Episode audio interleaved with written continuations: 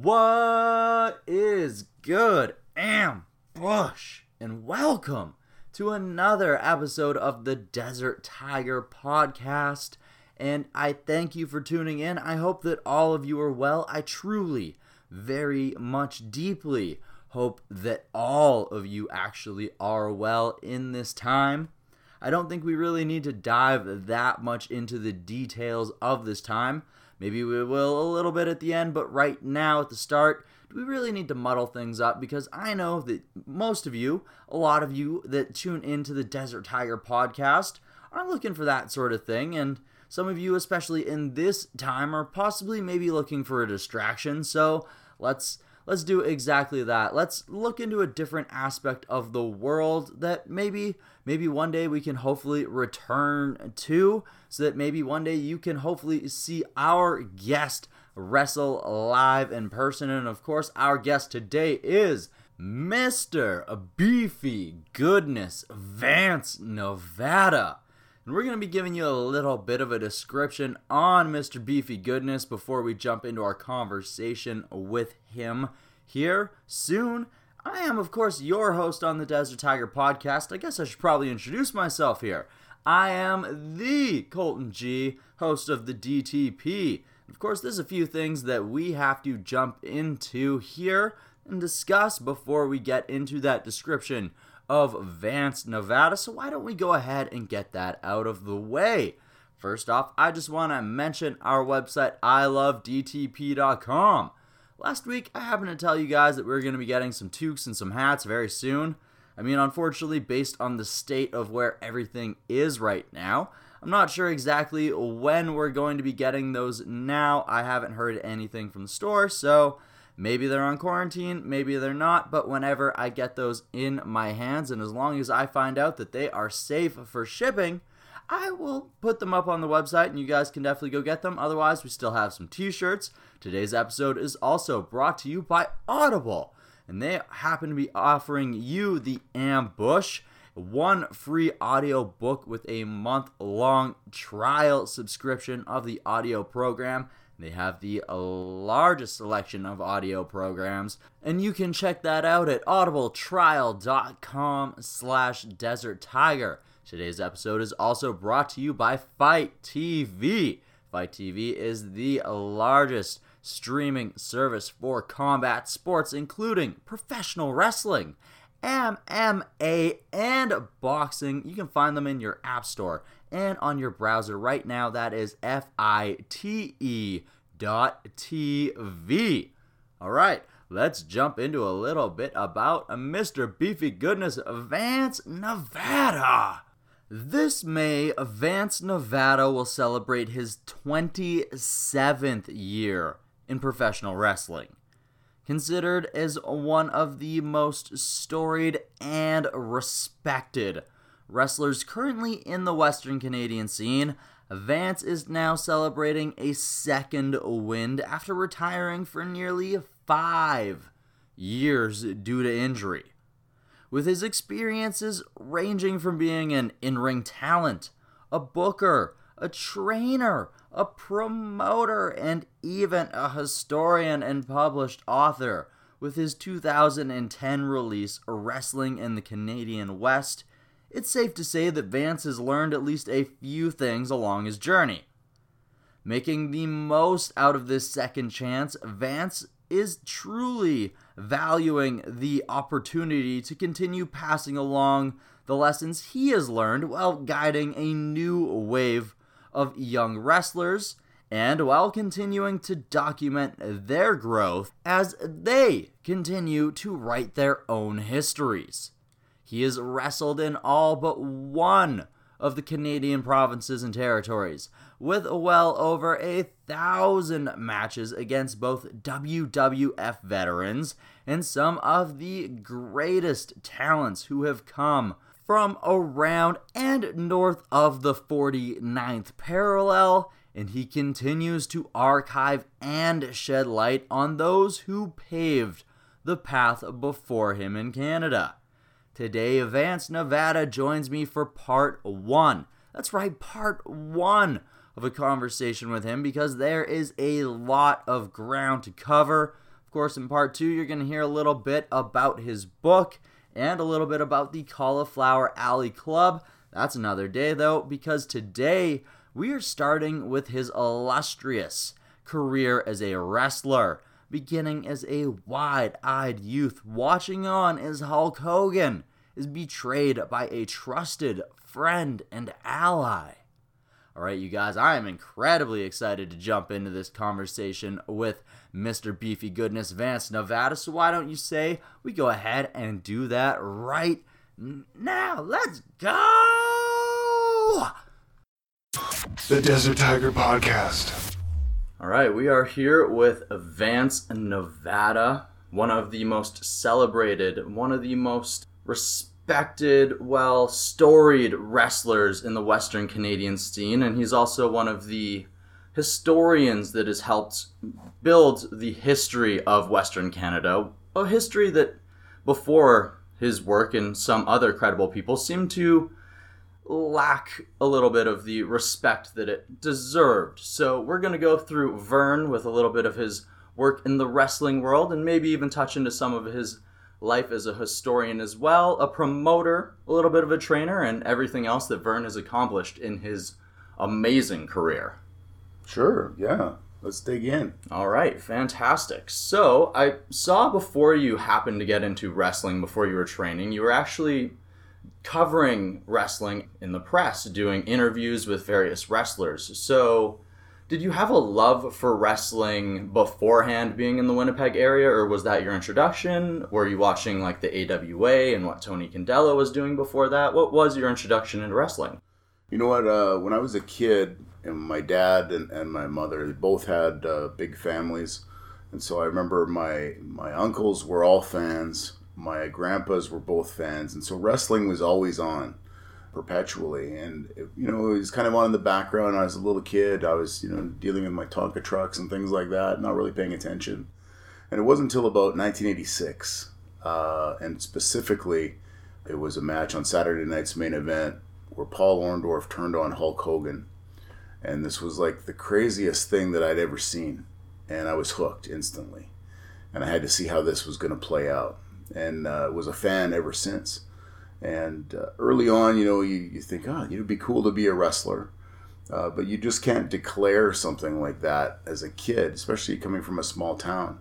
Uh, I'm from a town of about 2,500 people.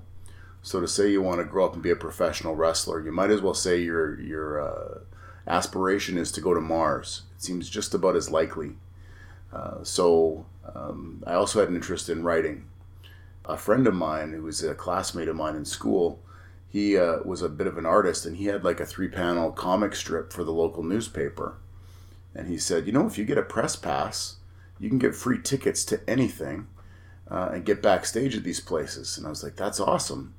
I'm going to go get a press pass. And so I uh, did some voluntary writing for the community newspaper. They gave me a press card. And one of the first events that I got to cover was a WWE event at Winnipeg Arena and get backstage and interview Jumpin' Jim Brunzell. Oh wow! Uh, then the next time they came through Manitoba, uh, I got backstage and did like a, a thirty-minute interview with Bret Hart. Uh, so as a Canadian boy, especially like growing up, that was definitely a really big moment for you. Yeah. So a sixteen-year-old kid hanging out backstage at WWE. That interview with Bret Hart actually eventually got printed in a wrestling magazine out of New York. Which was like really cool. You know, for for a kid that you know just aspired to be uh, you know, in the wrestling business. And then, you know, would cover some independent shows. But, you know, watching on television, we were in a really great spot because in the 80s in Manitoba, we had the AWA out of Minneapolis. We had the WWF that was now emerging. And we also had Stampede Wrestling out of Calgary. Mm-hmm. So you had three hours of wrestling every week. This is pre internet, pre satellite exposure just to a lot of the colorful characters and just uh, Okay, so around the time that you actually fell in love was around the time that Vince actually started making his way up north into Manitoba. Yeah, absolutely. So it was uh, just a really awesome time to be a fan, and I think it, everybody has an opinion about what was the best era of wrestling. Uh, I think that a lot of the stuff that we try to impart upon some of the young wrestlers today, we go back to the 80s and take a look at what Vince was doing with the talent when he was trying to take wrestling from the from the cliche smoke filled arenas and make it mainstream pop culture. Mm-hmm. Uh, because in many ways, the struggle that we have on the independents today is the same. There's not a lot of awareness of, from people about wrestling other than WWE.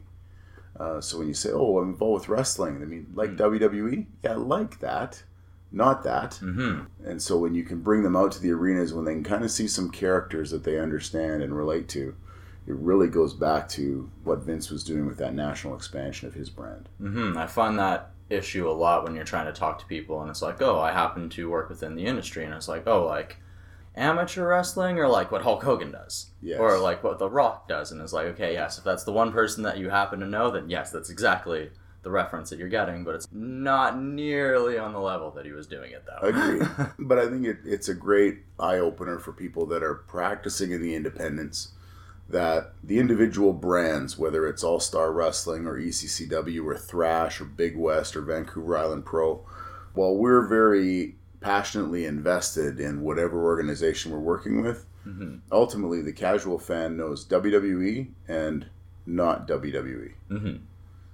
Maybe maybe they have a concept of what like maybe what lucha libre is, and if there's someone who knows enough about wrestling, like AEW's only been around for enough WWE has pretty much been like the bread and butter of what is seen in national exposure for the last 20 years. So Agreed.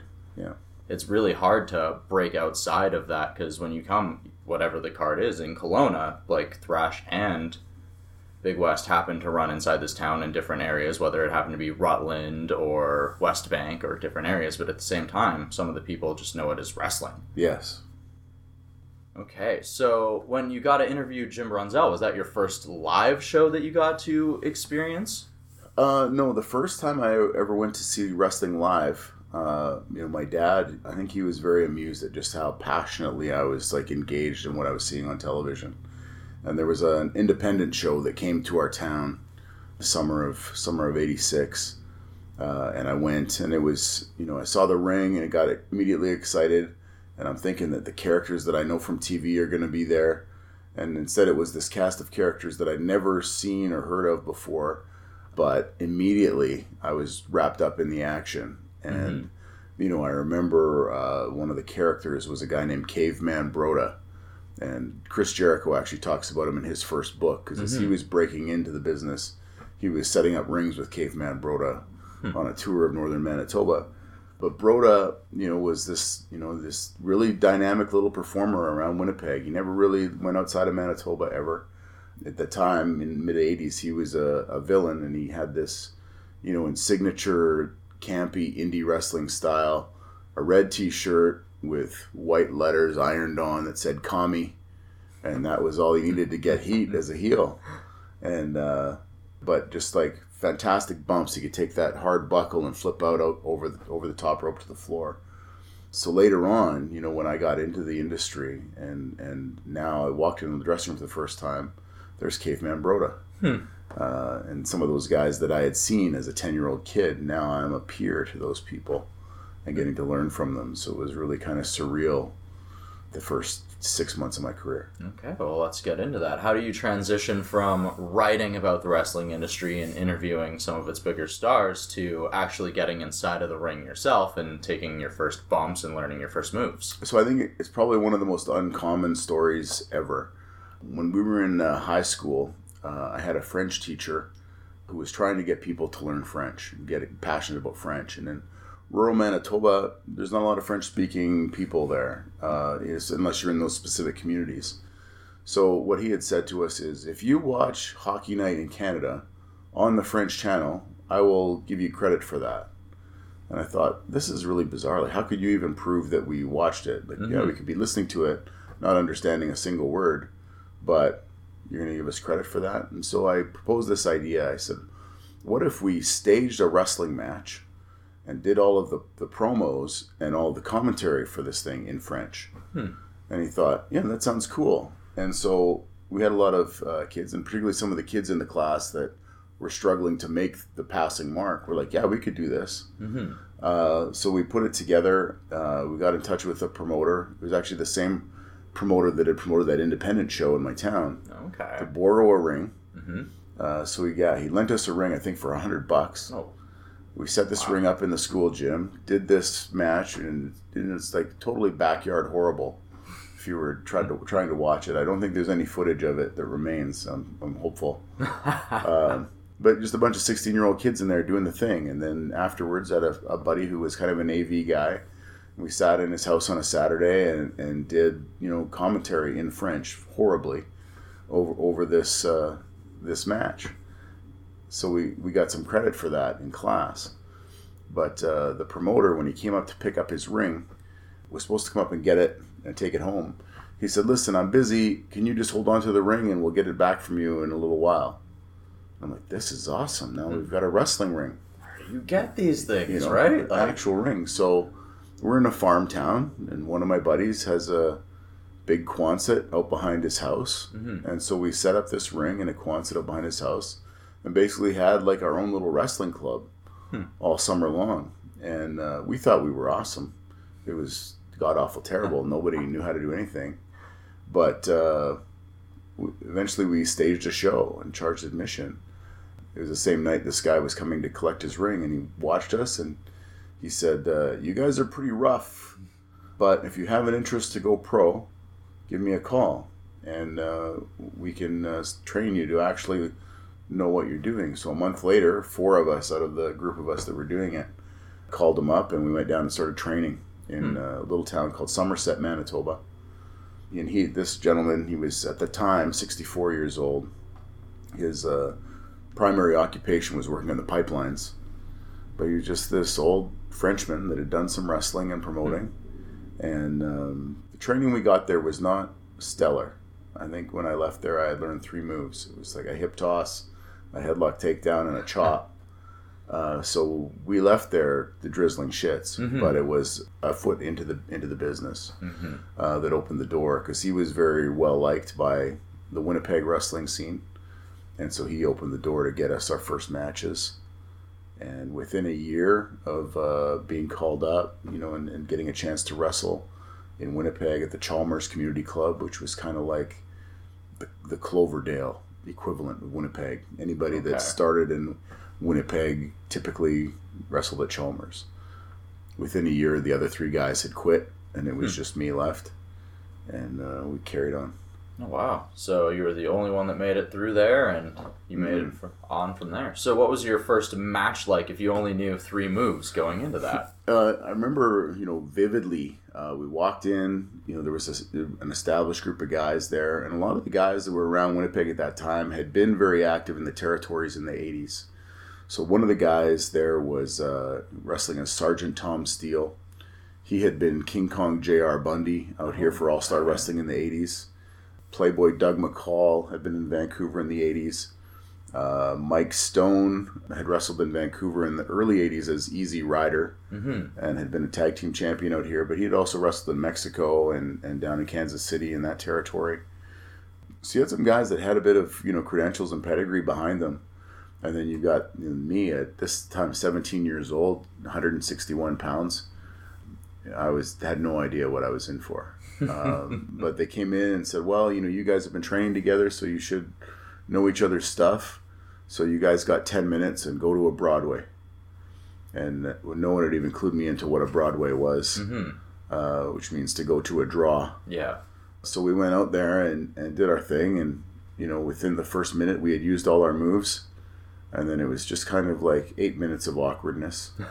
Uh, and then I finished him with a really shitty sharpshooter, and that was the end of the match. And uh, I remember as I was going to the back, the Chalmers Community Club. It was like the gym was on the main floor, and then you had to go downstairs into the basement into the locker room. Mm-hmm. And as I hit the stairwell, I could hear the vets at the bottom. Like one guy had just been ahead of me in the stairwell going to the locker room. And someone further down said, How was that? And I could hear him say, Well, that was the shits. I'm like, Well, here we go. Uh, but uh, yeah, I was, you know, persevered.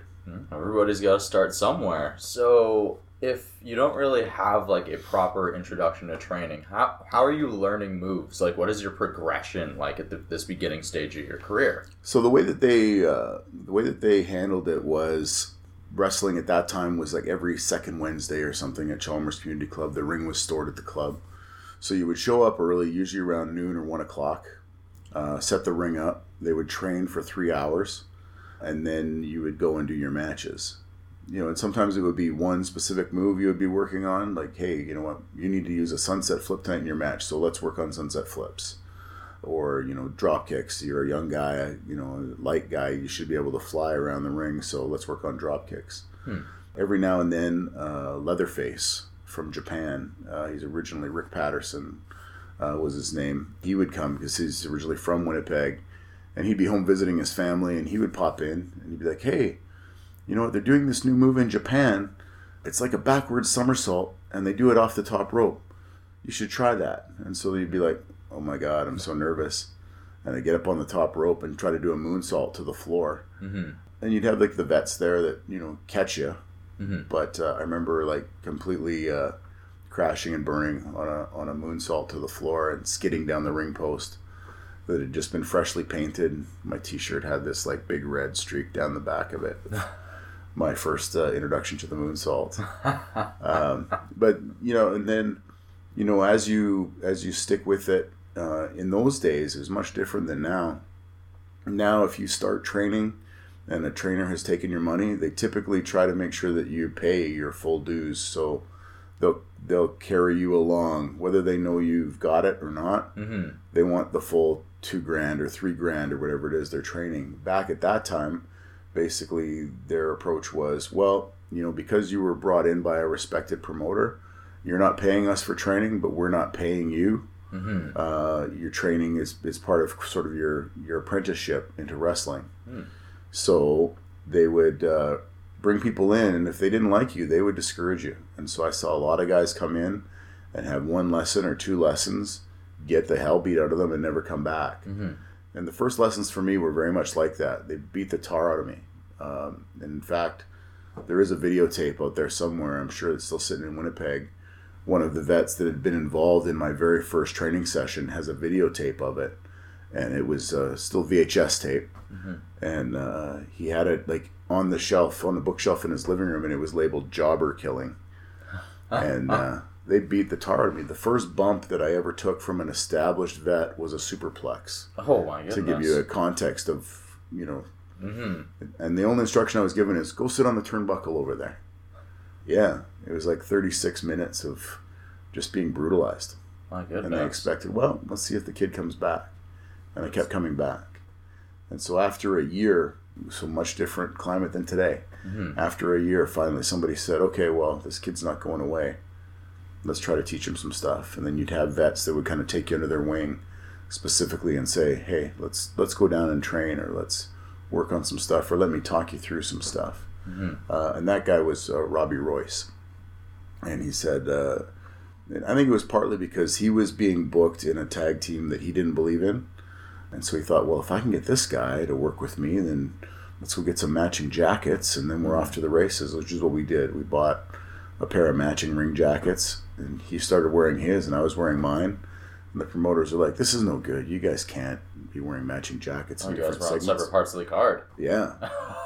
and we were both in tag team situations that neither of us was really excited about. So they ended up putting us together as kind of like the little milk and cookies baby face team uh, for about two years in Winnipeg, and it was a tremendous opportunity for my growth, working with Royce and and sort of learning, you know, timing and and character development and and then you sort of the you know he would he would he would agree that I was a stronger promo and weaker in the ring. Mhm. He was stronger in the ring and weaker on promos, and so we were able to help each other out a little bit during that time. You know, as we were working our way up. Hmm. So he helped teach you a lot of the fine tuning of the ring and Absolutely. Okay. Yeah. So we did, I think, about a year and a half together as a team. And then when the team broke up, we probably had about a year of feuding against each other. So we spent a lot of time in the ring together between 1994 and 97. oh wow. Yeah. So most of that was mainly in the Winnipeg area then. At that time, the first eight years of my career were Winnipeg. Uh, you might have a like a weekend tour to Saskatchewan or something like that. But in the in the early '90s, there was almost no mobility between territories like you see today. Like you'll see, oh, the crew will leave and go to a week for CWE, or they'll you know go to Alberta, and there's some talent trading back and forth. Mm-hmm. Back in the '90s, there was the Vancouver office, and that was West Coast Championship Wrestling, The early '90s, that later became kind of ECCW. It was a precursor for ECCW. Calgary had uh, Rocky Mountain Wrestling. Winnipeg had River City Wrestling, and Tony Condello would Yeah. do his thing. And it would be like we were aware of each other's stuff, but nobody is is going to the other companies really with any uh, regularity. Vancouver typically didn't trade talent with Calgary or, or Winnipeg. They would bring up guys from Washington State or Oregon mm-hmm. because that was the traditional territory. Yeah, the first eight years was Winnipeg. Our closest wrestling center from Winnipeg was Minneapolis, Okay. and that was eight hours away. But Minneapolis was, you know, the AWA territory. So mm-hmm. you had in the '90s, you had a lot of hold-ons from the AWA days, you know, that were a draw. So you had Jim Brunzell was there, or Brad Rheingans, or Ken Patera, mm-hmm. uh, Greg Gagne a little bit. They were still headlining the cards. Then you had all the indie guys underneath that were Minnesota locals. So there was really no opportunity for anybody from outside to get in there at that time. And it wasn't until uh, 2001 that a guy named Eddie Watts, who was the guy that gave me my very first bump, that superplex, uh, he had called me up. and, and he was a, a Manitoba guy uh, who had a lot of success. Uh, he worked Vancouver in the 80s, he worked Stampede in the 80s. Uh, the Maritimes was where he had his greatest success in Canada. But he'd also wrestled in Mexico quite a bit, Japan, and Puerto Rico Okay. and he'd been a junior heavyweight champion for Carlos Colon's promotion in Puerto Rico. Hmm. Just a tremendous talent that uh, never got the visibility that he should have on a national stage. Intense guy, you know, like a, like a bulldog. Like if he was around today, he would be a perfect fit for NXT. Mm-hmm. Eddie Watts uh, had taken a like, liking to me, and you know, kind of t- kept tabs on me. Like, hey, we beat the crap out of this guy, and he's still here. You know, years later, and so uh, in 2001, he said, "Hey, I'm gonna I'm gonna put in a word for you with Emile Dupree in the Maritimes." Which was a huge honor because when he would come in to Winnipeg, you know, and he wasn't there very regularly, he would just do his thing, stick to himself, very introverted. Uh, so he called Emile Dupree and uh, got me booked in 2001. So I went down to the Maritimes, and unfortunately, they had a very short season that year. We were only there for about three weeks instead of 12. Uh, they shut down, but then the following year, uh, things really started to take off. So I was touring a lot more uh, with the Can Am Wrestling Federation out of Calgary. We did a seven week tour of the Northwest Territories. Uh, and then I was home and uh, I got a call one night, Sunday night. It was Eddie Watts. He was in the Maritimes wrestling for a company called Real Action Wrestling. And he said, Listen, we got two guys here that aren't working out. We need you in Halifax on Wednesday. Bring two sets of gear because you're going to wrestle in a mask to take one guy out, and then you're going to wrestle as yourself to take the other guy out the first week around the loop. And then we'll carry on from there. Mm-hmm. So, you know, this is a Sunday night. I have to be in Halifax by Wednesday. Now we're online. Luckily, it's internet time now. Yeah. Thankfully. You know, looking for plane easier. tickets or whatever. The price of the plane ticket, I couldn't afford it, so I was on a bus first thing Monday morning Hmm. from Winnipeg to Halifax Wow. uh, to get there Wednesday morning because Mm-hmm. I need to be there Wednesday night. And uh, I was wrestling uh, under a, a lucha mask as Insanity in the opening match and, uh, you know, jobbing out one guy. Mm-hmm. And then I would go to the back. I had one match to get changed. I was going out match three as Vance Nevada, jobbing out the other guy. But that tour in the 2002 was such a tremendous breaking point for, for my career Mm-hmm. in terms of now we went from being regional Winnipeg to national. But the crew we had that year was unbelievable. So we had uh, Bobby Roode was there, uh, and I had like a, a week around the loop with Bobby Roode, and uh, some of those matches were among my favorites. Uh, Mike Hughes from Prince Edward Island, who's still a headliner in Prince Edward Island, who's been to Japan and Korea and England and Germany, Puerto Rico. Wow. Uh, Gary Williams, Chi Chi Cruz, Eddie Watts, uh, myself, but then there was also uh, a girl who was just emerging that year. She had just debuted earlier in the year named Sarah Stock, who went on to have great success in Mexico and then in TNA as Sarita. Oh, okay. And now she's an agent in the WWE. Mm-hmm. Uh, so we had all these people there. So you know, you, it was really, really intense physically. Um, but Eddie Watts is a perfectionist, and he was the booker. And so we would go and do the show. Somebody would videotape it, and then we would come back to the place where we were staying. They had rented us a three-bedroom, unfurnished apartment. So basically, we're all sleeping on air mattresses. It's very glamorous, independent wrestling. you know, we've got like All the glitz and the glam, baby. We've got maybe five or six pots and a microwave, and uh, you know it's like glamping almost. You know, Mhm. we're we're camping out. But um, one of the guys on the tour uh, used his credit card, went down to Visions or whatever, bought a TV because you got thirty days. You can return that TV. yeah. So you go and buy the TV. We had this big screen TV. We would tape the show. We'd come back after the matches and we'd watch the whole show back. Mm-hmm. So you might get back from the show by midnight. Now you're watching the show till two in the morning. He would pick it apart. Be like, "Hey, see this thing here? You were a little slow in the uptake. Let's improve this tomorrow. You know, this this spot didn't really work. Don't do that anymore. Let's try this. You know, do more of this, less of this." Uh, and so you think about it. You know, we'd be doing that every day, and then we'd get to the building, and he was always there early. He'd say he'd ask the ring crew when's the ring going to be up? They'd say it'll be up by 1 o'clock. He'd go okay we're going to be at the town by 1.30 and we would be in the ring from 1.30 to 4.30 every day and wrestling every night. Mhm. so you're training for three hours a day fixing those two or three things that weren't working the night before then you're wrestling your match and then you're getting that feedback immediately that night and you're going so if you're improving two things in your repertoire every day you're improving 14 things a week Mm-hmm. for eight weeks. So, and then we have guys that were also like super dedicated to making sure that we were training hard. So we were in the gym every day and wrestling every day. And uh, when I came out of the Maritimes in 2002, uh, that's when I moved to Vancouver. But I arrived in Vancouver that summer in the best shape of my life, Mhm. uh, cardio through the ceiling, and and ready to conquer a territory. Just because you had been working on every little aspect of the game day by day. got to be immersed in the culture of wrestling without the distractions of having to hold down a, a, a job to support your wrestling habit. Oh, So, Hmm. yeah, so then we were in Vancouver. wow. So that was quite the difference going from the Maritimes to Winnipeg for you then. Absolutely. And it, was, you know, Winnipeg was, there was really, you know, my pal Steve Stryker used to always say Winnipeg was geographically castrated. Because if you were in Washington or if you were in BC, you had access to the, the Pacific coast, Washington, Oregon, California, all within a reasonable drive. If you're in Southern Ontario, you got access to Detroit or New York State, where a lot of wrestling is happening. And you've got a greater chance of visibility from the right people. Mm-hmm. Uh, but Winnipeg, the closest we had was Minnesota, and it was kind of a closed shop, really, in the 90s. So we weren't going to get spotted incidentally by anyone.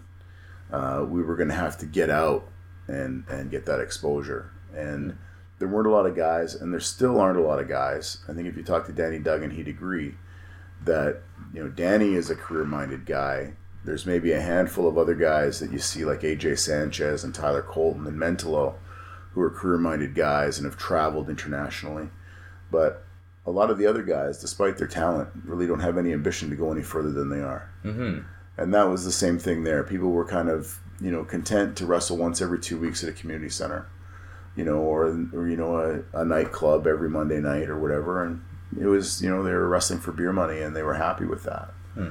They didn't really see a bigger picture. And so to go to a territory and be working with that level of talent, um, you know, actually while we were on the tour, uh, Bobby Sharp, Bobby Roode, Bobby Roode had been called up for a tryout, and so he was gone for a week in the middle of that in 2002 because WWE was taking a look at him. And then later on, we lost Eddie Watts for a week because he had to go to Japan. So just like the kind of things that were happening there and the interactions that were happening, uh, when I came out of there, uh, you know, I was. That's really where they refined me and and made me a headliner. So a lot of things were falling into place all at the same time just before the Maritimes, we had come up with Mr. Beefy Goodness, which was a complete fluke. And then we started to sort of refine what does that character look like. Then I had uh, the Maritimes to test drive it out. So when I got to BC and working for Michelle Starr, I was ready to, to take the top seat. Okay, so it's going to that saying where you're basically the peop- the five people that, that you surround yourself with the most. So taking yourself from an area that maybe necessarily isn't as motivated to one that's very dedicated made you very inspired and lit a fire underneath you to just go and take over wherever it was you were going from there. So, Yeah. what was the move that led to Vancouver? What was the actual like thing that drew you to BC? Sure. I have uh, my wife to credit for that entirely. So uh, in 2002, my career had really started to take off. And before the Maritimes, I'd done the Northwest Territories tour. I was getting called from promoters that were running week long tours out of province. And so I think in the first 19 weeks of 2002, I was on the road fully away from home from 13 of those. And the remaining six weeks weren't even all together. It'd be like, oh, maybe four days here and a couple days there. Because we were on the road nonstop. And so my wife said, listen, I'm happy that things are taking off for you. But if you're going to be on the road, you need to know I hate Winnipeg. And so we're not going to live here anymore. And so I said, hey, wherever you need to be happy, because if wrestling is going to be this, like this for me, where, you know, I get a call and I'm on a plane or I'm in a car or on a bus, then uh, I can do that from anywhere. So uh, while we were in the Maritimes, she moved us to Vancouver. Uh, she's originally born in Abbotsford, Okay. and so spent you know her early years in, in the Fraser Valley, uh, but had a lot of family. Both her grandparents, both sides of her family, were in Vancouver. So she said that's where we're going to be. So uh, she moved us out, and then when I was done in the Maritimes, met her out here. Okay. All right, you guys, I want to jump into exactly where the name Mr. Beefy Goodness came from right away, but we need to take a quick moment to talk about one of our sponsors here, and that is FITE TV. FITE TV is the premier streaming service for hard hitting combat sports like pro wrestling. MMA and boxing, and they're also adding other sports all the time. They recently just added some soccer, so if you're one of those people looking for stuff like that, there you go. I mean, right now, FITE TV also knows that maybe some of you maybe are feeling a little bit of a pinch financially. So not only do they want to entertain you, they also want to help you out, and they're putting a lot of previous pay per view programming on sale right now. Some of it as much as 80% off. My goodness, that's incredible. That's incredible. Plus, they have a ton of free programming currently in their backlog as well from groups like the Bare Knuckle Fighting Championships. And they also have weekly programming from groups like MLW and Ring of Honor. So, you know that if you're feeling a little bit of a fix for that combat sports while everything is shut down, FITE TV has you covered. That is F I T E TV, and you can find them in your app store or by visiting their website. The Desert Tiger Podcast. Awesome. So one thing I want to speak about is you mentioned that before you went to the Maritimes was when you started to build and craft the idea of Mr. Beefy Goodness. Yeah. So exactly what was your character or what was your what were you trying to portray before Mr. Beefy Goodness Sure. and then what was the development of Mr. Beefy Goodness like because developing a character can be definitely hard and you want to include part of yourself within that so that it kind of comes naturally as well which i find a lot of people don't really have that in a lot of the characters they Yeah. do but like so what was it like going from whatever you were before the beefy goodness to what was the transition like and then what was building that character like what was Sure. developing it like You know what? When I started, uh, and it now you have uh, a situation where if you come in and you're working with the promoter, they'll say, "Well, what's your ring name?" and and you tell them, and they're like, "Okay, cool," and they put it on the sheet and they go. Back in those days, you would walk in the locker room and the promoter would tell you what your name is, Mhm. uh, and so you know, in, in, you know, even in the case of Arn Anderson, Arn Anderson's first match on television in the '80s wasn't as Arn Anderson. They just gave him a name and put him in the ring. But uh, so for me, when I started, you know, I was 17 years old. Most of the guys that were there were guys from the 80s, so that, you know they're in the late 20s, early 30s. So I was distinct, right? So they said, "Well, we're going to call you Vance the Kid, Vance the Kid, Nevada." Um, and what I didn't know at the time was it was actually a rib on me because there was a wrestler in Vancouver in the 80s called Chris the Kid Nevada, and he was the shits. No. And so it was kind of like saying, uh, you know what? There was Chris the Kid Nevada, and he was the shits, and you're Vance the Kid. We'll call you Nevada because basically we think you're the shits. Mm-hmm. I didn't know. Like, here's my name. Okay, How are you supposed to I'm off any to the races. Vance Nevada.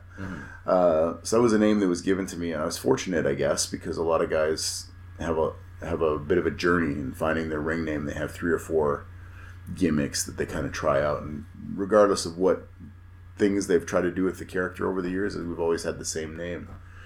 So then they had this idea that you know what, uh, after my rookie year, they said, well, let's let's sort of put over this idea that he's not a kid anymore. So we'll call him Rockin' Vance Nevada. So you want you to wear a leather jacket to the ring and go out there and do it. And and I'm not musical in any way, so that really wasn't a thing.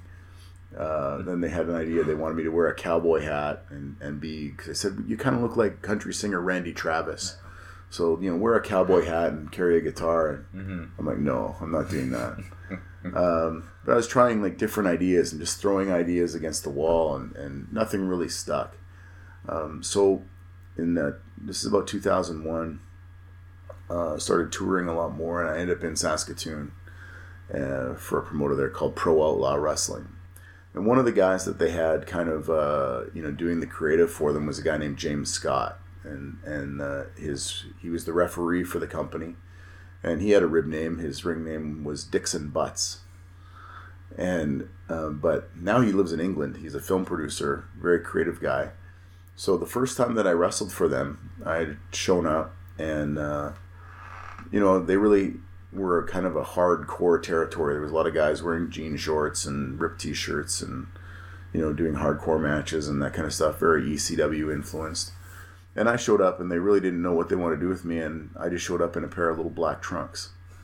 And uh, typically, I'd worn like long tights or singlets up to that point, and I thought I'm just I'm just trying something out and uh, was involved in a three-way hardcore match and uh, came out in just trunks and the crowd reacted so strongly to that they actually started a chant and it was like one side of the ring to the other. It was who wears short shorts? Vance wears short shorts. And it like actually like almost ruined the match because it dominated you know the crowd's attention and they were just like you know for 10 minutes straight this this chant going back and forth across the hall so the promoter and, the booker they said, "Listen, next time you come back, we got this idea because they reacted to your your trunk so strong. We want you to get a pair of tearaway pants, and when you come to the ring, you're going to come to the ring with this letter and say, "Hey, I'm really I'm really upset because I got this letter saying if I show up in Saskatoon in my little black trunks, they're going to send me home without pay."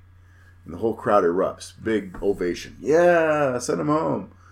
And I said, but that's no problem for me because, boom, tearaway pants. My yellow ones are so much sexier. And uh, so that's where the tearaway pants thing started, right? And, and so then you think, well, you know, if we got the bright yellow trunks and that gets a reaction, uh, what what more could we do to make that louder? Okay, well, let's make them pink trunks and let's make them look like tidy whiteys. That's how that sort of evolved. And then you're like, you know, you come out, especially with kind of that like stern, you know, aggravated look on my face, you know, wearing all dark colors over top. People have think they have an idea what this character is, and then the tearaways is always an unsettling thing. Like, oh, we didn't see that coming. So it was on another tour for that same company. Uh, we were wrestling in Prince Albert, Saskatchewan, and one of the wrestlers said, "Hey, you like to cut promos at the start of your match and pick on the fans?" I said, "Yeah." He goes, "My sister's here tonight. It's the first time she's ever been to live wrestling, and it's her birthday. You know, could you uh, single her out?" I'm like, "Yeah, absolutely, I can. Point her out to me." And so I went out and I did such a good job, and she was so thoroughly embarrassed that the next time we came back to Prince Albert, as soon as she heard my music, she went and hid. in the back. She was sitting in the front row again, but she went and hid behind the chairs. So I could see her out of the corner of my eye, and so I go in the ring and I cut my promo and said whatever I was going to say about Prince Albert and the people. And just as I was about to hand the microphone back, I see her pop up because she thinks she's safe. And I'm like, wait. I say, see that girl right there? And now everyone's looking. She's like sneaking around behind the chairs back there. She's going to try to come through the crowd, come over the guardrail, come in the ring, and grab two handfuls of my beefy goodness. And to this day, I have no idea how that phrase, beefy goodness, came into my head. But when I turned around to wrestle, my opponent was laughing so hard, we had to delay the start of the match. And he was a long haired guy, and he had thrown his hair over his face, but you could just see his shoulders vibrating. And so I'm kind of like, you know, taunting the crowd and do the tearaways and then get that reaction. And I get to the back, and everyone in the back is going, ah, beefy goodness. And there's like this big laugh. And so they said, do that again tomorrow night. Beefy goodness. Single somebody out. Beefy goodness. And by the end of the week, it had stuck. Mm-hmm. And I went directly from that tour to a tour of the Northwest Territories with Can Am and said, hey, we just started this thing. What do you think we try it out here? And by the end of that tour, right, everybody was walking into the bar. You know, we'd go into the bar after a night out of the wrestling, and they were all introducing themselves as, "Hi, I'm Mr. Beefy Goodness," and they were just, you know, when when you get a, a, character that the boys in the back have responded to so strongly, you realize we're onto something here. Mm-hmm. So now let's take those bright colored trunks and put the word beefy across the back, uh, because whenever you get in front of a new audience that doesn't know, mm-hmm. right, they're gonna remember that beefy guy, and so it's become a message that I try to tell guys, you know, that are coming up in the business is you can be the greatest wrestler, but if you're just another guy in, in black trunks and black boots, uh, and you haven't given the people something that they can latch onto, if they're coming to indie wrestling for the first time, by the end of the night, they might not remember who's who. Give them a reason to to rem- remember you, and be able to say to the promoter, that guy in the pink trunks or that beefy guy I hated his guts. I want to see someone kick his ass because that promoter is seeing money. And that, you know, ultimately led to me being, you know, booked as a heel for the rest of my career in a very safe spot because wrestling will always need heels. Every promoter has is booked their their local babyface, their Hulk Hogan, mm-hmm. and they mm-hmm. need heels for him to vanquish to to build his legend. Mm, very true. And so, if you tried to be a top babyface and be a traveling babyface, it's a harder harder uh, gimmick to sell. Nobody knows who you are. It's harder to get them to cheer you right off the bat. Yeah, but as that top heel, I can cut the promos from here. Now with internet, we can have those promos airing in the market where you're going to be. They fly you in. You have the big showdown with the champ. Make him look like a million bucks and fly home. You've done your job. So that's been tremendously um, beneficial to my career and being able to travel lots uh, you come in, you know, did multiple tours of the East Coast and the Maritimes, Newfoundland, uh, and now I've wrestled in every province except Quebec. But uh, so that's on my bucket list. Before I wrap up, I want to have a match in Quebec. Hmm. Yeah. Awesome. Well, hopefully that can happen for you there. Yeah. So Vancouver. Um, in researching this interview, I happen to notice that you took a little bit of time before you won the championship in Vancouver, and before that, you had quite the string of losses. Yeah. So, was that like was that a booking decision? Was that a personal decision that you like came in and like asked them so that you could put over the territory when you were coming in? Like, what was the? You know what? Uh, what was that? Uh, I had asked for that spot. Okay. And, and what had happened was when I was in the Maritimes in 2002, the money wasn't good and there was a lot of questionable accounting happening. And so, in that whole eight weeks that I was in the Maritimes, I never had a payoff that was on time or in full or didn't bounce.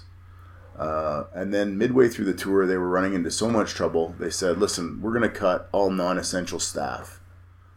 Well, you haven't even paid me enough that I can afford to go home. So now I'm stuck in the Maritimes. So, the very last check uh, that they gave us, uh, they kind of let us know that day, like, oh, you know, we thought we were working till the end of August. It's like the 27th of July. They let us know that day. Tonight is our last night. Tonight is the last show. So we got no warning. We could make wow. no no plans. Uh, and I was right then at that moment like a week behind in pay, so I couldn't even walk because I'm still waiting for pay. Uh, so I went out and, and did my match, and they gave me a check, and I knew it was going to bounce, but I also need to get home. So I put it in the bank. I told my wife, you know, cash that check immediately so that we can afford to pay rent uh, at home, um, and we're going to have to deal with the consequences of the bank later on. So I left there, and I was just kind of burned out a little bit. Like, you know, I've been pushing hard, but you know, doing all the things you're supposed to do as a wrestler, but you know, just that that financial setback was really a blow. And you know, I'd also dealt with like the politics of Winnipeg wrestling. You know, at a point where I'd been there for so long that I could kind of write my own ticket. I could show up and say, "Yeah, this is the program I want." Um, you know, no promoters really pushed me hard. Just like, "Yeah, Vance, we know he'll deliver, so we'll you know we'll let him do this or that." And I really wanted to earn it. Mm-hmm. I really wanted to start from the bottom. And so I came into the territory, and Michelle Starr said, "Who do you want to work with? You got to, you know, who, who do you who would you like to have an angle with?" And I said, "If it's all the same with you, I'd just like to work the opener." And he looked at me like I was crazy. Yeah, no doubt. And I said, "You know what? Just let me work the opener. I've got this idea for a spot." And it was kind of a play on uh, Shawn Michaels' showstopper gimmick, right? It was a bit of a parody on that, but as a heel, uh, come out in the opener as the first face they see through the curtain. And then cut that promo before the match to say, right now, I am the single most important person in your life because I'm the opener. I'm the guy who's going to get the ball rolling. I'm the guy that's going to get you stewing in your own juices, right? I'm gonna, you know, it's my job to set the tempo for this whole thing, mm-hmm. right? And then they're saying, "Shut up, shut up, shut up, shut up." Listen, you need to give me respect because I'm not going to wrestle until I get my point out. And the longer that you talk and I can't finish my statement, I can stand here all night long and work the opener. And whenever there was an opportunity to do so, put over the local talent. And I really hadn't considered the politics of putting over the, the local talent at that time. But um, six months later, you know, mean, meanwhile, while I'm doing the opener for Michelle Starr in Vancouver, when I'm getting booked other places, they're still booking me in main events. Mm-hmm. So I'm going to Saskatoon for Pro Outlaw Wrestling and wrestling with Wavell Starr and a kendo stick match in the main event. And I'm coming back with fresh gashes on my forehead. And Michelle Starr looked at me one time when I came back from one of these trips and my forehead was all scarred up. And he said, You son of a bitch, you've been holding out on me. No more openers for you. It's time for you to be a main eventer. Mm-hmm. And he started the the progression right there, you know, working me towards the ECCW title. And when it was time for me to get my push, I'd now put over every single guy uh, that was in line uh, for me to, to, to, work through to get to the champ. Mm-hmm. So they also had no problem not doing the job for me because I just put them over big and clean in the middle, uh, you know, with, with no ego. And so they put the belt on me and gave me a, a good long run. I was a champion for 14 months hmm. as ECCW champion, uh, and then later NWA Canadian champion for another year. Uh, so, you know, it, it, it wasn't a, you know, I wasn't thinking long term politically about it. I was just thinking, you know, I, I just I just want to earn my spot. Hmm. And so we did. Okay, so Vancouver, you end up becoming ECCW champion, NWA Canadian heavyweight champion. Mm-hmm. So, among those title runs that you had, do you have a favorite among those times that like was one stick out the most for you, or just the programs that you were running while you had the belt? I think uh, you know the there were so many matches at that time because because you know we were we had a lot of the 80s WWE legends coming in at that time. So I, I had to have matches with Jim Neidhart and Honky Tonk Man and Matt Borne, which fantastic. Uh, it was really, really great. I think probably the title match with Scotty Mack is, is a match that it actually still gets talked about 18 years later. We were in the locker room and Azeem the Dream had been there live and he's telling people the ma- this cage match that Vance had with Scotty Mack in, in 2003 was off the chain. And we really wanted to do something different. And we had been building up to this showdown. And I said, Scotty, what if we do this? What if, uh, what if it gets rough right off the bat? Like there's blood before the opening bell. And there was. And uh, I, I had uh, a nice big gash on my forehead. Um, I hadn't I hadn't uh, calculated how that was going to be a problem on a vinyl canvas because there was points in the match where I'm bleeding so heavily that I'm slipping and sliding and trying to run the ropes. Michelle Starr's wife was like tugging on his arm, telling him to, to stop the match, because all you could see on my face were my eyeballs and my teeth. Hmm. Uh, you know, it was like the the cliche crimson mask, twelve stitches uh, later on. But I think you know the the match took place. I'm I'm the the new ECCW champion. Um, you know, we did it in a way that you know Scotty Mack stays strong as sort of the franchise player of the organization. But I, I think what I remember most about the night is is getting to the back, taking a few pictures, and I just like wiped enough of the blood that was crusted in my eye sockets out, so that I could drive to the hospital to get stitched up.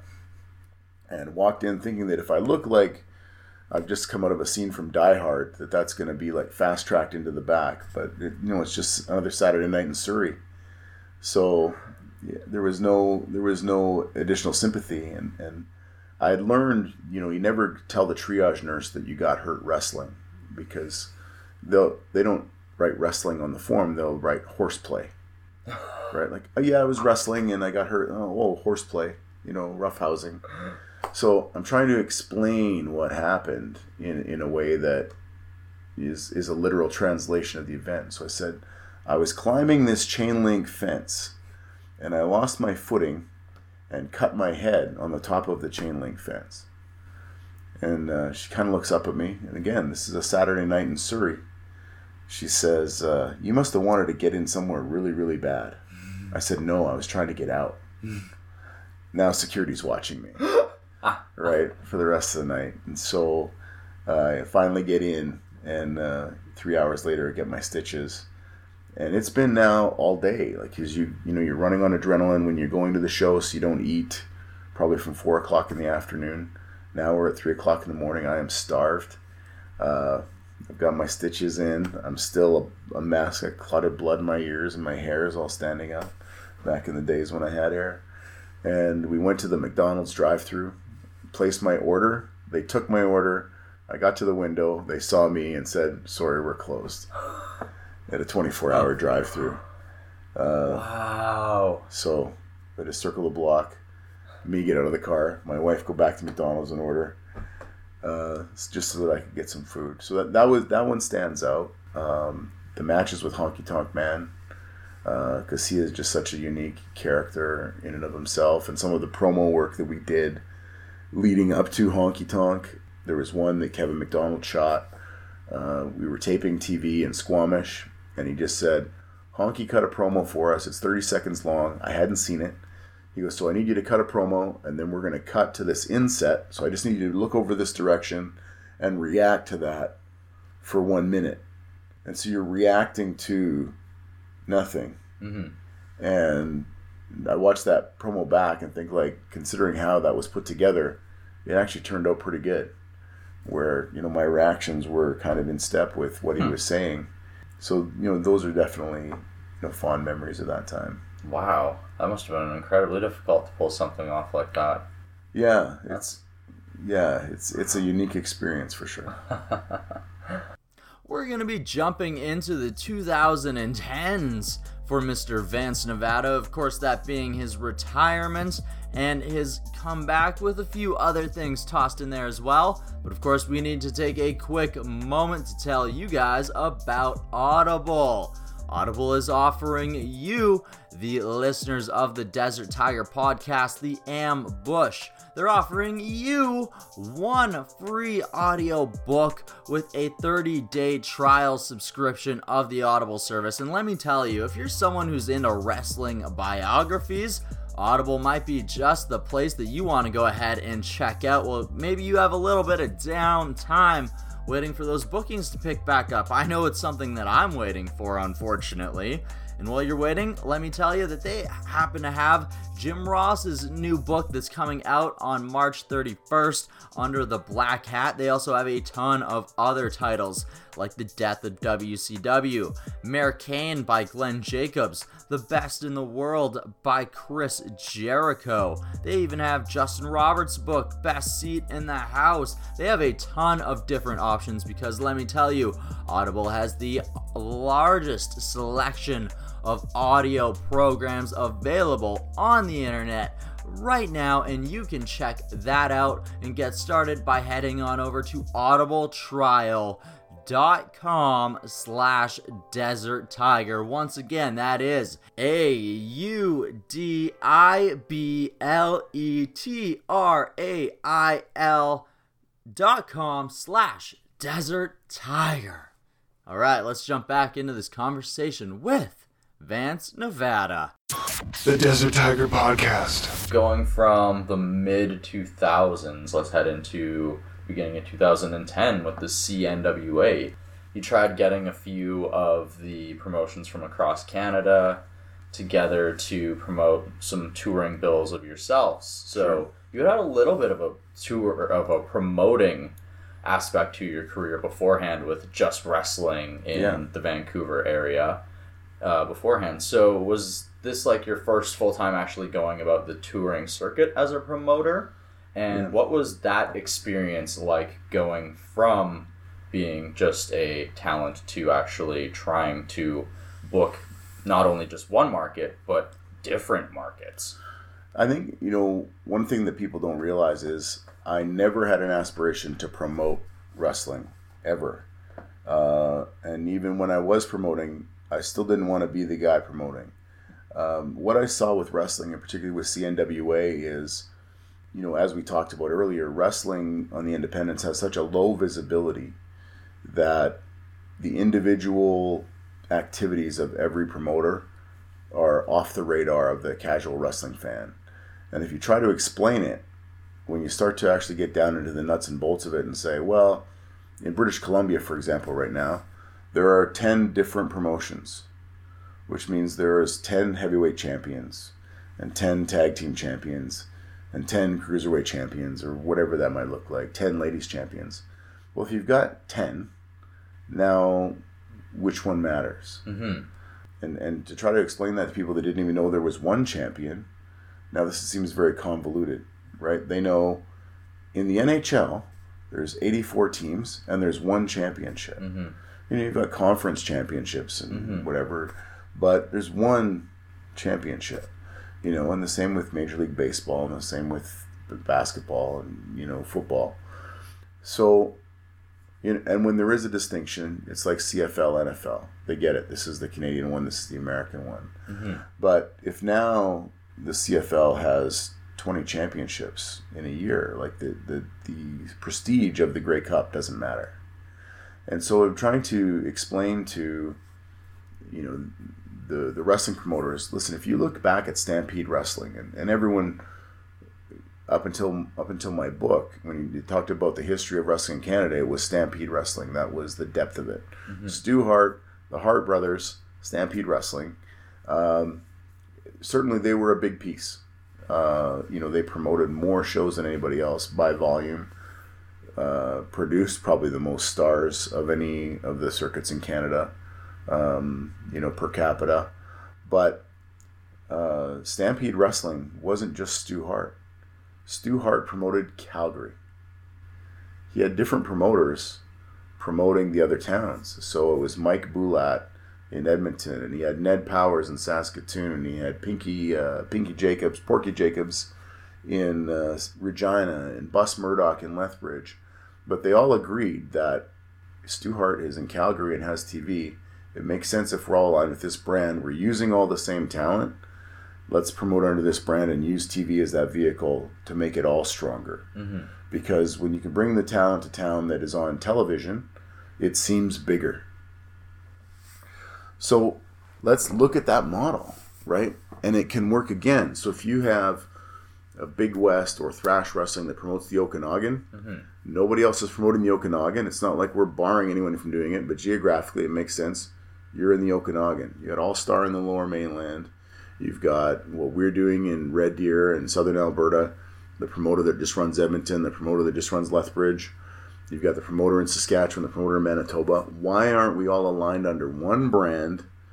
Uh, because it, it helps the public to understand, but it also gives us a greater platform of visibility for the trade media, like Pro Wrestling Illustrated magazine, to say, here is a CNWA superstar. And when that brand encompasses four provinces, and I think very similar to what CWE is doing now, you have one brand that's touring five five provinces, six provinces. Anybody that has their finger in that is suddenly national, even if they're not touring. Uh, and we had our own magazine for a while. We did 10 issues of a magazine that now is promoting the storylines and the characters from each company across promotional boundaries. Um, and as a result, now the CNWA national title is being recognized by Pro Wrestling Illustrated magazine. And they've got pictures of our champion in there multiple times. And anybody in Canada that is now associated with CNWA is now being considered in the PWI Top 500. Bambi Hall was a runner up for Rookie of the Year, which is the first time that a Canadian had been in that in that Rookie of the Year category since Chris Benoit in 1987. So for more than 20 years, Canadian wrestling had been ignored by the media, and now all of a sudden the CNWA national champion is getting booked to go to do a tournament in Los Angeles against Drew Gulak. Uh, you know, we're getting consideration for the talent in the Cauliflower Alley Club.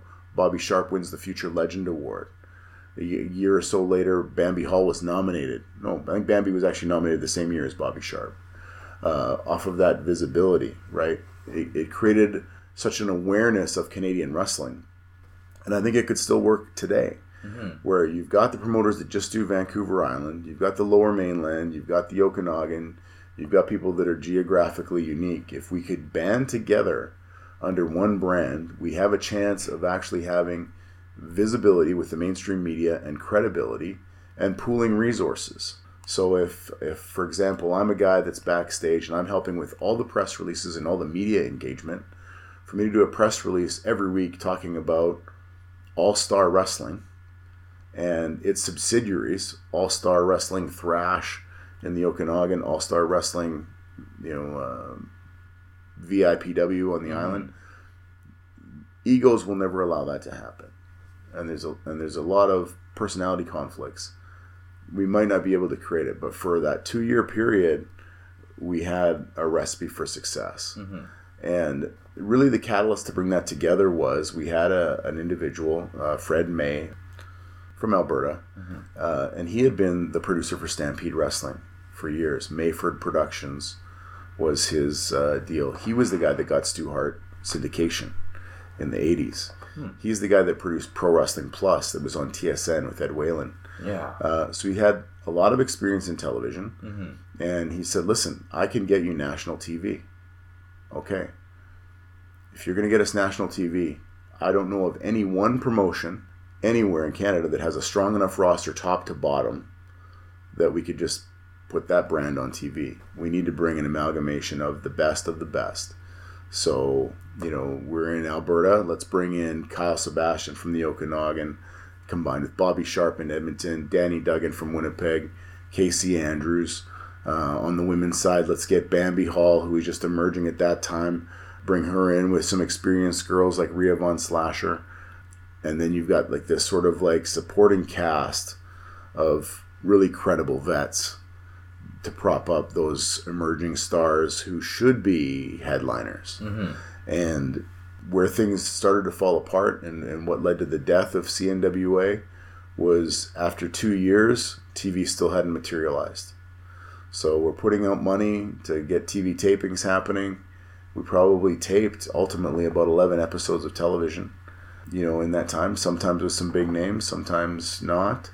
But TV never came to be. There was a, like a web series where they would re- release some matches and they did a few DVDs.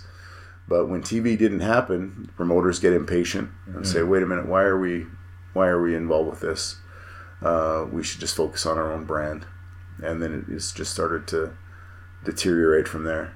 And So at that point, the egos sort of started to come back in, and then people are probably wondering, why are you booking my person this way? And Absolutely, and then and then when when the belts got introduced, then it became very very political. Everyone was campaigning specifically for their guy to be the champ. So you know, and then it, it kind of fell apart. okay. So around the time that it fell apart was also around the time that you uh, retired, Yeah, I guess we would say. So, Sure. What led to your initial retirement? I had a match with Adam Pearce in September 2012, and the uh, finish of the match was supposed to be my corner man uh, throws in the towel. Uh, Pearce gives me a pile driver, and then just because he wants to add insult to injury, we'd had a series of three matches. He was the NWA World Heavyweight Champion. When he gives me a second pile driver, my corner man's supposed to throw in the towel. He didn't. Oh, he misunderstood and for whatever reason he thought that he was looking for two three suplexes mm-hmm. or two suplexes not two pile drivers. And those are very vastly different but Yeah. regardless. So on the third pile driver i came down a little hard. And after the match i felt a little bit fuzzy but you know i just sort of attributed to the fact that you know you're dealing with show day stresses all day. You know, your, your own match plus the rest of the show and the logistics and the TV taping and all of that. Hadn't eaten enough, but I felt a little lethargic. Felt a little bit fuzzy. Over the next, you know, several weeks, it was it was getting worse. Very intense headaches, uh, and I started to like have to cancel appearances. Mm-hmm. To say, hey, I know I'm booked in Kelowna this weekend. My my fit, my head, I can't do it but I will show up and do autographs or be guest referee in the main event or something, uh, you know, to, to fulfill my obligations. But what what I ended up discovering when I finally did get an MRI is that I had a narrowing of the spinal column at two points in my neck, uh, and so they said there's what we can see is you've got uh, some some compromised uh, discs in your neck, and there's no evidence of spinal fluid actually supporting your brain. And so, if you continue on this path, we can guarantee you you will be in a wheelchair. And so, at the time, I have a two year old at home.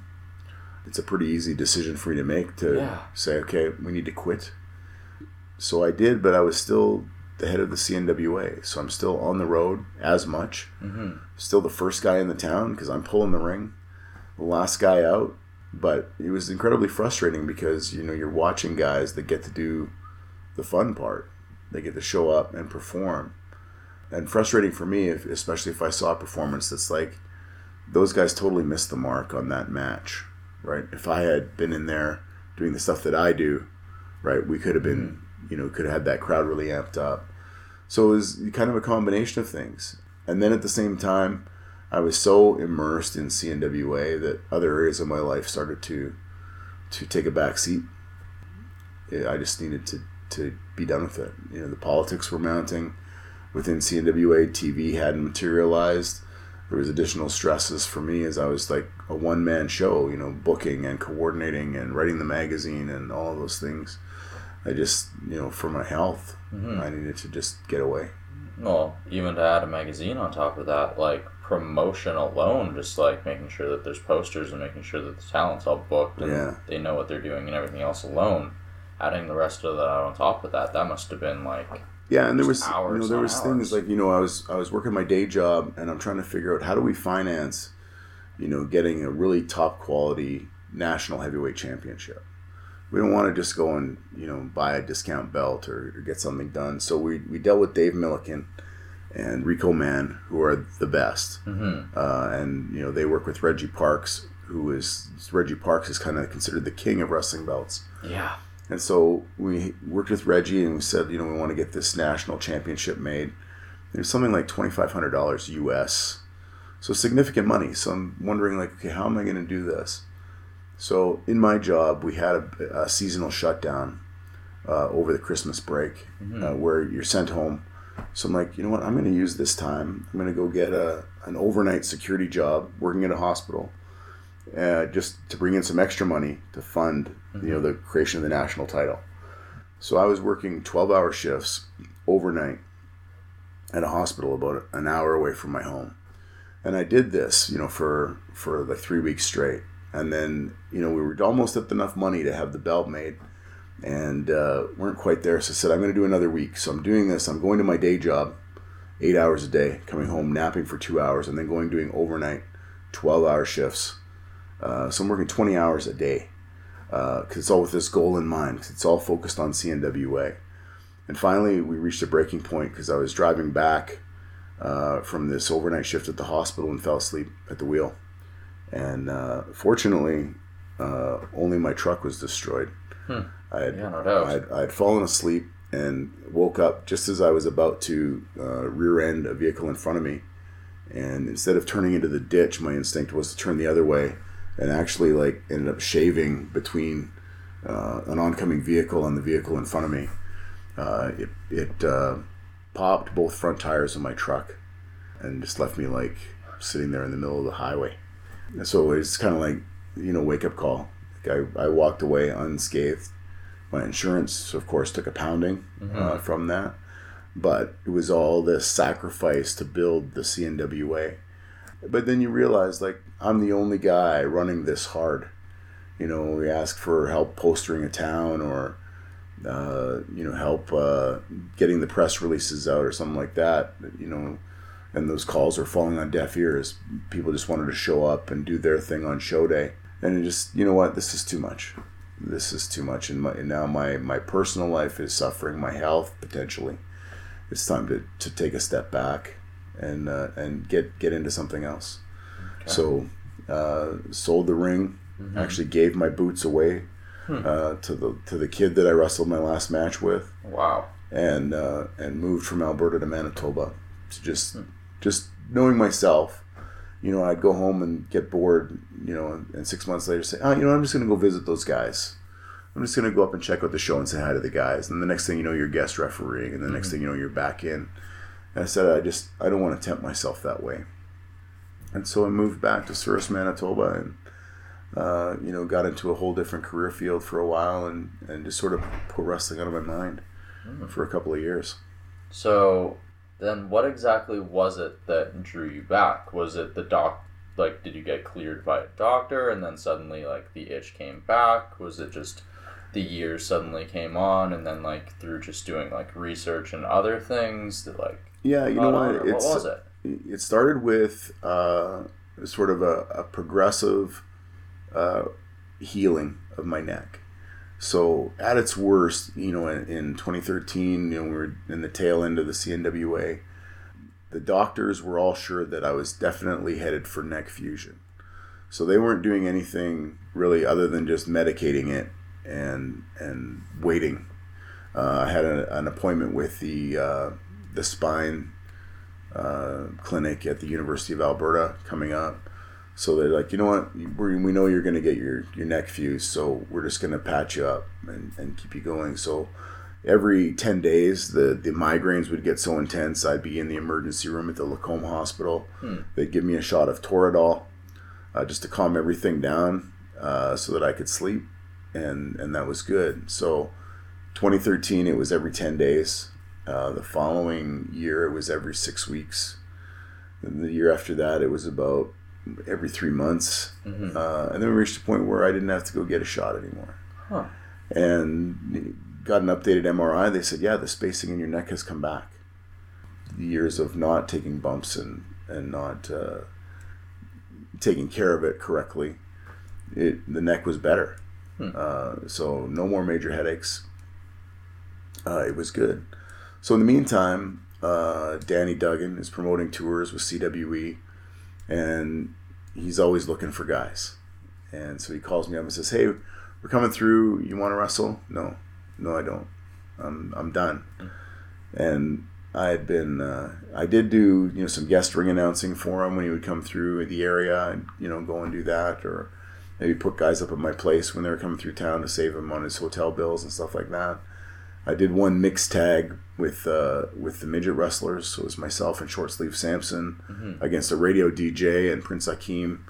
Uh, but you know, you'd hardly qualify that as you know, the role that I had in that as you know a match. It was, it was kind of a, a comedy spot.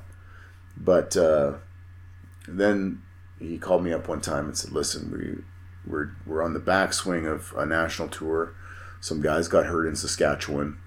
Uh, we really could use you. Could you come and help us one night? Because we're a little far out from Winnipeg for those guys to come out. We just need help here. The next night we're closer to Winnipeg and it's close enough to get some other guys out. So I said, Yeah, I'll do it one night. You know, knowing that my wife really wasn't warm to me getting back into wrestling, you know, very concerned about my, my mm-hmm. neck. So I said, Don't do anything on Facebook, just advertise locally in the town. Uh, because, you know, if, if my wife finds out in advance, this deal is dead. So uh, we went ahead and, and did the match. And when I got there, he was so excited now that he's actually like lured me back in. He said, uh, "Hey, I, you know, now that you're here, you know, why don't we set up an angle, set up a return?" And I said, "Listen, man, I haven't wrestled in five years. I don't even know if I can still go. I might go out there and take one bump and I'm done." I said, "Let's play it by ear. I'll go out there and, and I'll wrestle, and if I feel like I might have another one, I'll cut the promo. If I don't, I'm just going to leave the ring. Mm-hmm. And so I went out and, and did the match, and I was blown up sky high. Like I had no ring wind at all to speak of, but I didn't hurt. And so we set up a promo for the return match, and, and then over the next few months, it was kind of a match here and there. And then suddenly it was okay, every tour he was on, I was on the Manitoba dates. And then now, uh, back in, in BC, um, I'm wrestling pretty well every weekend for one company or another. hmm Seems to be the case. Yeah. So how are you enjoying it now? And are two years into this return, are you still feeling pretty good about it? Yeah, physically I feel great. Uh, I think I'm enjoying this run more because there's also a great self awareness about where I'm at in my life and career. It's I don't have the same pressure thinking that uh, you know there could be a WWE run in my future, so I want to be working towards that. I'm 44 years old. Uh, the WWE is not calling, uh, but I'm you know I also got two young kids at home, and I'm not interested to have that schedule. Uh, you know I'm happy to you know, do the matches that are, you know, within three hours of home, and I can be home in my bed the same night, you know, and don't have a lot of the, the trials and tribulations of a touring wrestler, and and have a quality of life outside of the wrestling business. So it's been uh, tremendously fantastic, and to uh, really have an opportunity in this run to give back. So to take, and I, and I say this a lot to to guys as context because they'll say the wrestling business has changed so much and nobody understands the old way. And I say it's not that they don't understand, it's that there's nobody to teach them. The problem with professional wrestling today is that nobody on the independents has seen it be any good. And when I say uh, that, if you have someone who is uh, 20 years old and has been following wrestling their whole life, that's still only since the year 2000 and they're not going to remember the first five years anyway when they were toddlers. So it's- they've only followed wrestling since 2005. There was a lot of good stuff before that, right? And, and I point back to, you know, the 80s and the heavy character development that Vince was doing when he was bringing guys from regional to national, mm-hmm. where you have those blood feuds between Rick Rude and Jake the Snake Roberts and how they set up that storyline could all still very much apply today. The benefit is now, because nobody has that frame of reference, now the attitude era of the late 90s was the golden age of wrestling. Mm-hmm. When you go back a decade before that and look at the way that characters were developed and stories were told, we can now, you know, recycle that and bring it forward to today and have it be just as fresh as it was then and just as effective as it was then. What's old is new again. Yeah. So to be able to, you know, share these influences with talent that are trying to find themselves in the same way that I was in the 90s and say, hey, you could try this approach. Or here's a guy whose matches you should be watching that you're not thinking about. Uh, certainly, everybody's watching Ric Flair and Randy Savage and Ricky Steamboat and Chris Benoit. But what about the Ricky Mortons and the Jake Roberts and the Rick Rudes, you know, who were tremendous characters and tremendously over? Uh, and their body of work now is so accessible with YouTube and all these other platforms. Well, even take a character like superstar Billy Graham, who at one point in his career was at the top of the world, but a lot of newer wrestlers don't even have barely even seen any of his work. Yes, absolutely. Um, And you know, definitely when we watch some of that wrestling today compared to what we know fans want, there's some of it we have to roll our eyes at and say, Mhm. "Wow, that was so incredibly telegraphed or so incredibly hokey." But respect that in that day, that was you know the standard that that made people go wild. But I think there's so much incredible talent, and I think that's one of the things that I enjoy the most is when you look at the locker room right now and see the potential of talent. A decade ago, when I was here, I had a, a very big hand in mentoring uh, the Singh brothers uh, during their early years and taking them on the road and touring with them. You know, doing a tour in the Maritimes where I was in the opening match with Gurv Sihra, uh, now now Sunil Singh, every night for 26 nights, in really helping him to really understand the psychology and the business of wrestling. Um, so now to take a look at the success they've had, uh, and guys like Kyle O'Reilly, I wrestled him in one of his first matches. Let's apply those same principles and those same lessons that those guys were given uh, when they were being mentored to this generation's guys. Because I think there are some guys right now on the scene that have the potential to reach that top rung of wrestling if they take the right approach. And certainly, uh, you know, you you're having the opportunity to share a locker room with them. Guys like Braden Goss, guys like Jay. Darcy, Maddox Static, uh, Cheetah Bear, Jude Dawkins, Riley Jade, who's already had uh, participation in a WWE uh, development camp and has been called up for extra work with them on SmackDown. So, you know, let's let's work with talent on their goals, not let them fall into the complacency of being a big fish in a small pond, mm-hmm. and keep them working towards what that ultimate goal was. Nobody got into professional wrestling just because they wanted to be the the biggest wrestler in BC. Everybody got in with WrestleMania as the goal. We all know that at mm-hmm. some level. As you get in and the realities of the business start to happen, sometimes you start to dismiss that goal mm-hmm. as well. Maybe that's not possible. Uh, but we want to let them know, especially right now with the competition where you've got Impact Wrestling, AEW, Ring of Honor, WWE, Japan, uh, Europe is now more open than ever it was. If you have a career aspiration to do something in wrestling, you can. Uh, let's let's leverage all the relationships we have from our experience in the business to your advantage and help you to get there. Okay. Awesome. So you happen to mention some of the young talent that has definitely been bursting on to the scene. So what are some of the things when you're trying to keep an eye open for young talent that like you feel you want to help progress? What is something that you're keeping your eyes open for in that? And if any young wrestlers happen to be listening right now, is there any advice that you can possibly give to a young wrestler that is in this social media age? The number one thing uh, that that a wrestler needs to have is the right attitude. Uh, if you've got the wrong attitude, uh, you're not even going to get through the doors of a company like WWE uh, because uh, you know egos need to be checked immediately. Uh, and I've often said to promoters, you know, they bring me in to, to wrestle, and they'll say, you know, you've got a familiarity with our roster. Who do you want to work with? And if I don't have a familiarity with their roster, I'll say, I want you to give me somebody that wants to work. I don't care if they can work. You can give me the greenest guy that has the most heart, and we're gonna we're gonna pull out a match that they're gonna be proud of, and it's gonna help to build their confidence and help them move forward. So we look for a positive attitude and no ego. Number one. Number two, right now, wrestling is more aesthetic than it ever has been.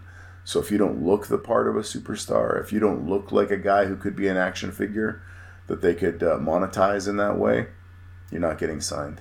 Uh, there are so many people looking for a spot. You know, getting a contract with the WWE now, uh, particularly as a nondescript white guy, is probably you probably have a greater opportunity winning the lottery. Um, so you need the right attitude. You need to have the look. Uh, and the third thing, very critical to anyone's success, you need to be able to talk. You need to be able to deliver a promo that talks people into the seats. And I think that a lot of that has been lost over time. Uh, Kevin Nash, anytime he does an interview in Scott Hall, they celebrate that they were the guys that were responsible for implementing guaranteed contracts in wrestling. Guaranteed contracts in wrestling for wrestlers, yeah, that's great. You've got a bottom bottom line guarantee on what you're going to make. However, what has also happened as a result of that, though, is you've taken the incentive out of an incentive driven business. So if you're on a guaranteed contract and you've been given a shitty storyline, you just carry it out like a soldier because you just want to keep your job. Mm-hmm. When your money and your earnings depends on your ability individually to draw, now you go back and take a look at the promos that Dusty Rhodes and Roddy Piper and Ric Flair were cutting in the 80s and seeing like how off the wall Roddy Piper was in his promos, but it was about drawing. It was about making money. And if you can't talk, if you can't carry your program, nobody's picking you up. Some very, very solid advice from Mr. Beefy Goodness himself. And I think that's where we're going to cut off part one for today. Don't worry, part two is going to be coming at you very soon here. I had originally planned on releasing part two closer to when the Cauliflower Alley Club does their annual meeting in Las Vegas every September. Unfortunately, though, like a lot of other things, that happens to have been postponed until September. But don't worry, we're not going to make you wait till September for part two of my conversation here with Vance Nevada. We're still probably going to be throwing that your way either here in March or either in April so that you guys can find out a little bit about Vance's book. Wrestling in the Canadian West. We can find out a little bit about some of the characters that you can read about in that book, some of the historical figures in Canadian wrestling. And of course, we also dive a little bit into the detail about the Cauliflower Alley Club itself. So, if any of you wrestlers are on the fence about checking that out for when it is rescheduled for September, we're going to give you a little bit of a look into what exactly it is. So maybe you can help, maybe it'll help get you off the fence and get you inside of the conference itself. I myself, I'm hoping to make it down there, but of course, I've also had a few other things that have been canceled, and I'm hoping to make a few other things. I've got a music conference out in Winnipeg known as Breakout West in October that I'm hoping to make. So hopefully, hopefully we can fit the Cauliflower Alley Club in there beforehand as well. Either way, I definitely do plan on becoming a member. All right, I want to thank Vance Nevada for joining me here on this episode of the Desert Tiger podcast, and I definitely want to give you guys, the listeners, a loud, roaring Desert Tiger podcast. Thank you for tuning in to today's episode, like you guys always do. If you're new to the show and you enjoyed what you heard, maybe you want to go ahead and hit the subscribe button. Maybe you enjoyed this episode enough that you want to share it on your social media. If you do, maybe you want to go ahead and tag me, the Colton G, maybe the Desert Tiger podcast, and even Vance Nevada so that we can show you some love for showing, well, us a little bit of love. And of course, if you guys maybe even want to go ahead and give us a five star review on iTunes, that would also be freaking fantastic and would help us out a ton. I mean, if the other services gave the option for a five star review as well, we would ask we would ask for those too, but iTunes just happens to be the one that does that. Stitcher also does reviews. So if you happen to be listening on Stitcher, I would also take a five star review there. I think we have one five star review on Stitcher. We have a few more over on iTunes, and we would always accept a few more. Next week on the show, I might just throw out the first of the best of Desert Tiger. I was originally going to do the uh, best of. I was going to spread them out into uh, feel good moments and then the feels where we get really emotional. I was going to do the feels first, and then I was going to do two parts of the uh, feel good moments, but I think we're actually going to do one of the feel good moments first, just because I think so- everybody needs a little bit of that in their lives right now. And then after that, somewhere in April, we'll probably do the feels, and then we'll do part two of the feel goods. Once again, uh, probably either later in April or come May. So that might be what comes this week. That or we'll either give you part two of Vance Nevada. I'm not exactly sure where we're going. I'm also talking to a few musicians who are currently trying to scramble to uh, replan a few things. So I might also throw one of them on depending on exactly where things are.